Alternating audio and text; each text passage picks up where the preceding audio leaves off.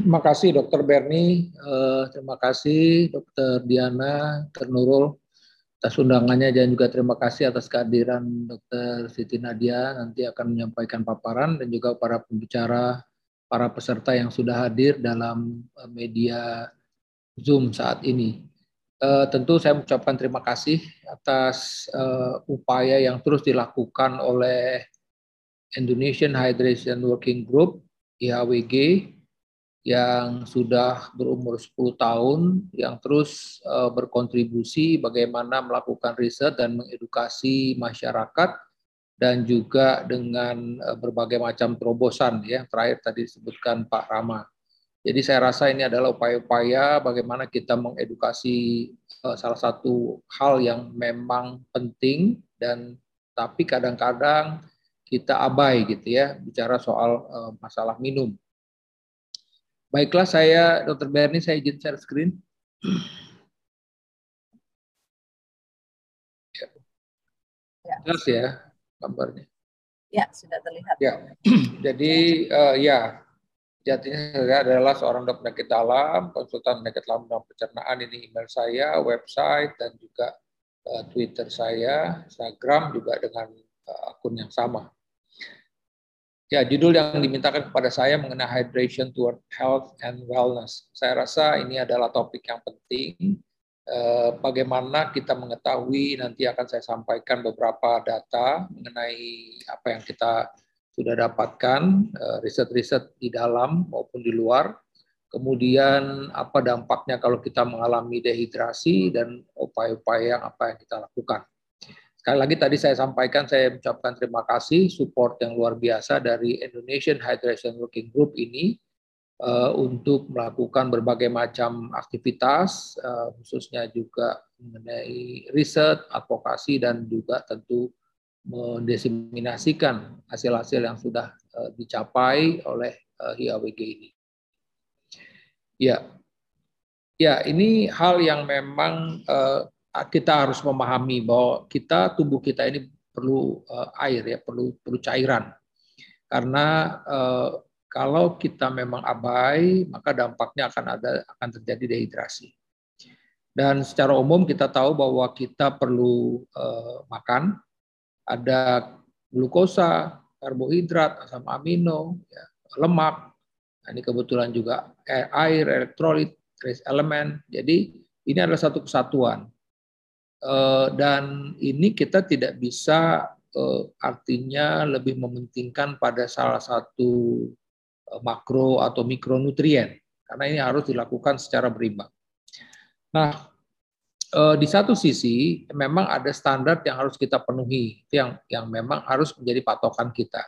Walaupun kadang-kadang tubuh kita itu memang bisa saja tidak memberikan pesan ya terhadap eh, apa namanya need bahwa kita membutuhkan sesuatu. Misalnya saya saat ini berada di ruangan ber-AC dan hanya duduk di depan laptop misalnya dan jelas pasti tidak berkeringat gitu. Nah, kalau kebetulan karena bicara mungkin bisa saja saya haus, tapi kalau saya tidak berbicara asik saja di depan laptop mungkin saya tidak bisa saja itu tidak timbul rasa ingin minum. Nah, inilah uh, timbul masalah kalau kita menunggu minum itu kalau kita haus gitu ya. Karena tadi sekali lagi dalam berbagai macam situasi bisa saja kita tidak e, merasakan haus tersebut. Nah, e, berapa penting sih ya ini saya rasa merefresh lagi bagian besar dari para peserta sudah memahami mengenai hal ini. Ya jelas ini adalah untuk metabolisme tubuh, kemudian juga mengatur suhu tubuh, makanya kita ada berkeringat, ya, kemudian kita menggigil dengan upaya-upaya tubuh untuk menyesuaikan dengan suhu lingkungan. Kemudian juga eh, ternyata eh, yang kadang-kadang juga kita abai itu berpengaruh sekali hidrasi ini juga dengan kualitas tidur, mood dan daya pikir.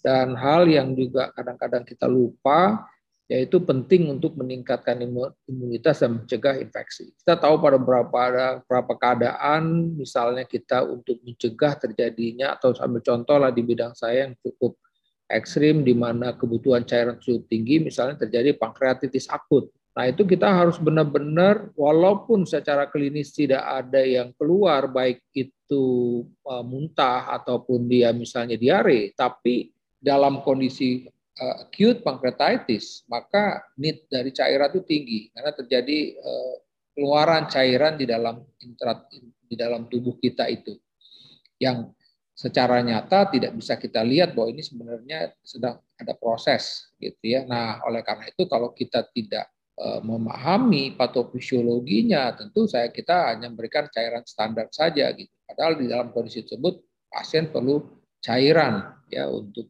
menjaga hal tersebut. Ini salah satu contoh uh, di mana memang hidrasi itu menjadi suatu hal penting dan hidrasi itu memang bisa memperburuk keadaan kalau kita tidak perhatikan. Nah, uh, tadi saya juga sudah singgung bahwa uh, jelas ini menjaga hidrasi, sirkulasi tubuh udah pasti, ya pasien-pasien yang mengalami diare, muntah, muntah, pasti dalam perjalanan klinisnya dia akan mengalami hipovolemik, bahkan sampai shock hipovolemik kalau kita tidak kalau kita abai ya, ketika seseorang mengalami eh, dehidrasi ya. Nah, oleh karena itulah maka kita harus eh, tadi ya ketika pasien kadang-kadang kita lupa pasien diare maka kita konsentrasi hanya bagaimana memberikan obat anti diare Padahal ketika ini terjadi diare, bahkan disertai dengan muntah-muntah, maka yang dibutuhkan adalah untuk kita segera melakukan hidrasi pada pasien tersebut. Dan apalagi kalau ketika proses tersebut bukan saja air yang keluar, tapi juga elektrolit. Gitu ya. Jadi ini penting sekali bagaimana kita eh, mempertahankan air dan elektrolit tersebut karena ini juga berpengaruh dengan berbagai macam fungsi termasuk fungsi elektrofisiologi. Nah, kita lihat di sini, ini uh, penelitian yang dilakukan uh, di Indonesia ini, ya kalau kita lihat memang rata-rata konsumsi Indonesia ini uh, lumayan ya dalam tanda petik ya, misalnya kita ada di posisi ini, 2000-an ini total cairan dewasa dan remaja. Tapi kita bisa lihat bahwa cenderung ya di sini lihat dari gambar ini cenderung remaja kita itu kurang mengkonsumsi dibandingkan usia dewasa. Ya ini adalah satu hal yang sudah menjadi perhatian kita ya. Kemudian juga kalau kita lihat eh, lebih lagi misalnya ini memang tentu berhubungan dengan eh, faktor umur dan segala macamnya ya. Tapi ini kita bisa lihat gambaran seperti ini memang kita lebih baik di beberapa negara tapi tetap harus kita perhatikan lebih jauh lagi dari riset ini eh, mana yang yang memang secara umum gitu ya bermasalah. Ini kalau kita lihat konsumsi cairan kita ini ada di posisi 2721 eh, liter per hari gitu ya intake cairan Indonesia. Ini juga tentu terkait dengan kita tropik, tropik ya eh, pasien kalau memang itu berada di luar, kemudian juga mungkin di dalam rumah yang tidak ber AC, tentu dia akan mengalami eh, berkeringat ya, haus muncul sehingga kebutuhan ini akan kepentingan untuk minum menjadi juga lebih besar gitu kan ada sign-sign di mana dia harus memang minum. Nah, Uh, di sini kita bisa lihat bahwa memang tadi saya sebutkan rata-rata intake kita 2,7 liter. Dan 80% dari sumber intake kita ini adalah dari air putih. Ya, ini ini yang harus uh, kita perhatikan gitu ya. Jadi ada satu air putih. Nah, kemudian uh, dan boleh dibilang Nah, ini yang kita mesti hati-hati ketika ada pengertian bahwa ini 72% orang dewasa Indonesia mengkonsumsi cairan adekuat, berarti ini ada 28 orang yang tidak adekuat itu sebenarnya suatu number yang cukup besar juga yang kita mesti harus perhatikan lagi. Apalagi kalau kita uh, deskripsi lagi lebih detail, ini memang sebagian besar yang minumnya kurang adekuat itu ya uh, itu uh, apa namanya jumlahnya itu memang di posisi 75 50 di 75 100 persen terus bertahan ya paling kecil memang yang kurang dari 50 persen ya ini uh, air putih uh, air air yang dikonsumsi. Nah dari gambar ini kita bisa lihat ternyata uh, anak-anak tadi dan remaja seperti yang ditunjukkan di ini dari gambar ini menunjukkan bahwa memang mereka cenderung intake cairan itu lebih rendah. Banyak alasan ya terutama pada anak-anak nanti mungkin dokter Berni bisa menambahkan karena eh, kadang-kadang mungkin tadi keasikan main segala macam sehingga lupa untuk minum. Ya, begitupun juga dengan remaja. Beda dengan orang dewasa yang mungkin udah tahu bahwa dia punya patokan dia minimal harus minum 2 liter, maka itu dipertahankan. Tapi informasi ini penting buat kita semua, terutama para sejawat dokter untuk memahami bahwa ini ada problem sebenarnya di tengah masyarakat kita, ya. Nah, ini studi yang juga kebetulan dilakukan oleh Dokter Diana ya eh, di sini dengan teman-teman. Dari ini melihat eh, di antara sesama pekerja pada saat COVID-19 ya dan ternyata apa yang terjadi di sini 59% karyawan tidak memiliki kebutuhan cairan. Tenaga medis pun juga lebih kurang sama ya, eh, walaupun kurang eh, lebih lebih parah tentunya di sini kita lihat eh, lebih kecil memang ya, tapi masih 50 persen, 49,3 persen. Memang yang terperat adalah karyawan umum, karyawan umum ya. Nah kemudian 53 kemudian partisipan pada studi. Jadi ini menunjukkan bahwa ada masalah ya di tengah uh, pekerja kita. Nah, ini ada satu lagi studi yang dilakukan kebetulan di luar mengenai peran uh, hidrasi di antara dokter dan nurse. Ya. Di sini kita bisa lihat bahwa memang uh, terjadi apa namanya kondisi yang memang mengalami dehidrasi di sini ya. Jadi pada kelompok yang warna hitam ini 24 persen ya dan ini yang menarik bahwa eh, 30 registrasi itu justru di awal sih dan 40% terjadi di akhir sih. Jelas apabila kondisi seperti yang di awal saya sebutkan bahwa pasien ini mengalami hidrasi dehidrasi maka ini akan pengaruh fungsi kognitif ambil keputusan.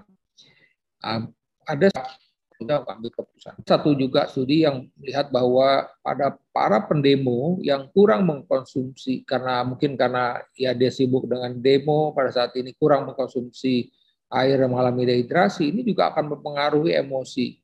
Ya tentu eh, ya kita lihat umumnya ya umumnya bahwa eh, apa namanya kerusuhan itu terjadi memang setelah ada proses eh, sekian waktu untuk mereka berteriak-teriak, berdemo segala macam. Jadi ada masanya ketika memang dia sudah sudah mulai dehidrasi, fungsi kognitifnya juga menurun. Di situlah bisa terjadi berbagai macam hal. Ini juga tentu hal yang pasti, ya, termasuk juga mungkin ketika ada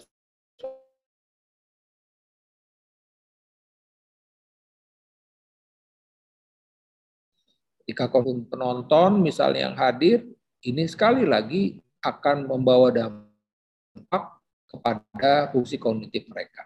Nah, saya hal ini, tapi ini secara khusus kita secara langsung lah. Ya, jadi jelas ini eh, kulit ya, kulit sumber berkeringat ya tanpa orang-orang yang uh, melakukan kegiatan olahraga uh, di luar ya, outdoor, hanya menggunakan Eh, baju tertutup misalnya, nah, tentu ini juga akan mempengaruhi peningkatan eh, keringat dan penguapan. Bisa juga keluar dari tinja, saya sebutkan tadi ya dari, dari ini rancang uh, kehidupan seseorang. Nah, untuk IWL 10 sampai 30. Nah, pasien jika sesak napas, dia terengah-engah, kemudian eh, cair itu tadi saya sebut dari muntah melalui diare. Nah, pada saat bangun tidur kita sebenarnya perlu konsumsi elektrolit karena dua waktu asupan minum uh, polarit gitu ya uh, apa uh, elektrolit. Itu uh, hanya kehilangan cairan ya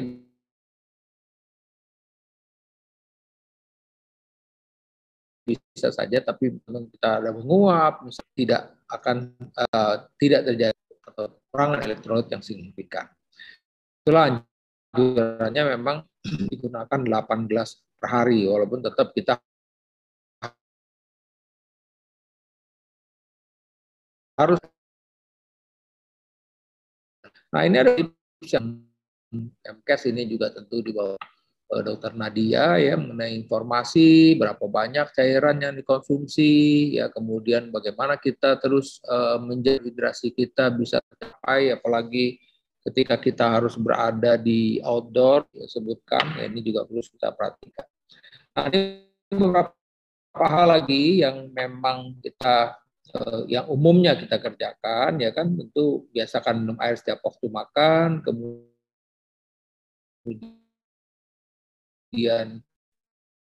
uh, gelas dan air di meja atas saat depan monitor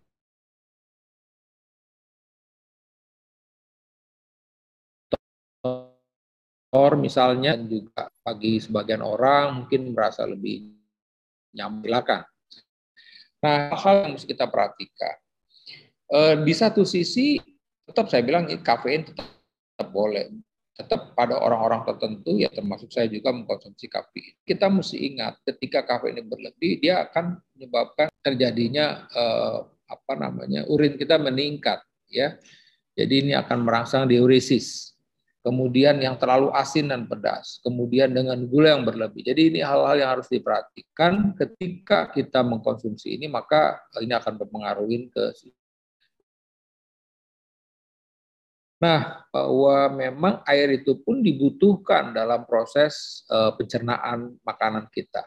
Ya, asupan, mencerap, pembuangan, ya ini kita kita lihat di sini ini uh, standar digunakan di dalam riset-riset di bidang gastrointestinal untuk menggunakan Bristol stool chart ini agar mempunyai bahasa yang sama ketika seseorang menyampaikan bahwa Eh, BAB-nya itu seperti kotoran kambing, berarti dia masuk type 1, ini ada suatu keadaan yang kita bilang terjadi eh, konstipasi pada pasien tersebut. Dan untuk proses ini pun tadi sekali lagi memang minum harus cukup. Nah, eh, apa sih dampaknya tadi? Ya, saya sampaikan tadi ya bahwa jangka pendek jangka panjang jelas uh, berapa orang-orang yang kurang minum, akhirnya terjadi infeksi berulang, akhirnya terjadi terbentuk batu, kristalisasi, dan akhirnya batu menurut akhirnya menjadi gagal ginjal dan tentu ketika sudah fungsi ginjal menurun, ya GFR, GFR-nya kurang dari lima persen itu udah kondisi yang memang harus segera dilakukan di, dilakukan hemodialisis misalnya. Jadi ini hal-hal yang harus diperhatikan. Begitupun di saluran pencernaan. Tentu ketika konsumsi air kita tidak mencukupi, ini juga akan mempengaruhi pada proses defekasi kita, feses menjadi keras, dan feses keras ini bisa menimbulkan berbagai macam hal. Termasuk di sini yang saya sebutkan tadi, ya eh, kurang minum, infeksi kencing, akhirnya terjadi eh, penumpuk eh, infeksi berulang, terbentuk batu, dan tadi kalau terus berlanjut pasien bisa mengalami uh, gagal ginjal dan harus dihemodialisis misalnya. Nah, the final stages of food ini hal penting saya sampulkan di sini bahwa after uh, nourishment is extracted from what PSS we eat, ini berpindah dari satu tempat menuju anus kita itu perlu air. Into the Ketika air ini tidak cukup, tentu ini yang jadi masalah, mana ini akan menjadi first colon, bust, stool returns serat sendiri air menjadi suatu hal yang penting. Ya, ini salah satu contoh di gambar sebelah ini kasus satu pasien yang memang uh, konstipasi kita tampilkan dengan baik. ini terjadi menempel. Peristalsis slowed down. Factors can also fiber. Yeah emotion conditions.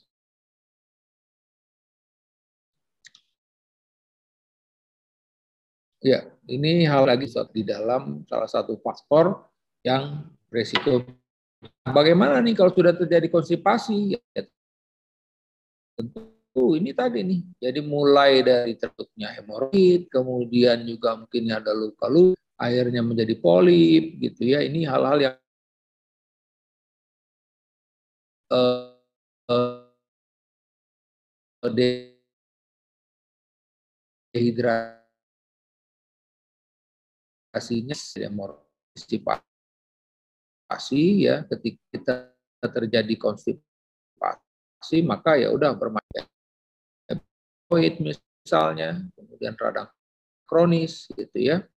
Nah, ini yang eh, perlu juga diketahui oleh eh, masyarakat atau kita juga sebagai seorang dokter misalnya yang bekerja untuk bidang ini bahwa ternyata resiko dari colorectal cancer itu lebih tinggi 1,78 persen pada pasien-pasien dengan chronic constipation. Jadi ini kan adalah sebenarnya suatu colorectal cancer adalah salah satu uh, suatu cancer yang bisa dicegah karena ini berhubungan dengan gaya hidup tadi kurang serat, kurang minum, ya memang ada faktor genetik di situ. Tapi di sini data ini menunjukkan bahwa ada hubungan yang cukup signifikan dengan chronic constipation baik itu terbentuknya suatu colorectal cancer maupun terbentuknya polip. Jadi ini hal yang memang harus menjadi perhatian. Simple awalnya kita malas minum, tidak perhatikan minum, tapi tentu akhirnya berujung uh, fatal walaupun tidak secara langsung, tapi akan mengganggu uh, berbagai macam fungsi, termasuk juga uh, fungsi defekasi. Demikian, Dr. Berni, hal yang saya sampaikan. Sekali lagi saya ingatkan bahwa kita sebagai dokter, edukat, educator di sini ya juga harus selalu mengingatkan pentingnya bagaimana kita menjaga hidrasi kita, karena ini tentu dibutuhkan untuk metabolisme dalam tubuh kita, dan juga tadi termasuk juga untuk uh, menjaga fungsi organ dan imunitas. Apabila terjadi kehilangan cairan, maka kita harus segera rehidrasi. Nah, ini salah satu tip yang lebih gampang, yang gampang yang bisa kita berikan 8 gelas atau sekitar 2 liter. Walaupun saya bilang secara detail kita juga bisa hitung berapa besar uh, seidealnya konsumsi air tersebut. Baiklah, demikian hal yang saya sampaikan. Sekali lagi saya ucapkan terima kasih kepada teman-teman yang sudah hadir. Mudah-mudahan apa yang saya sampaikan ini bermanfaat. Lebih dan kurangnya saya mohon maaf. Assalamualaikum warahmatullahi wabarakatuh.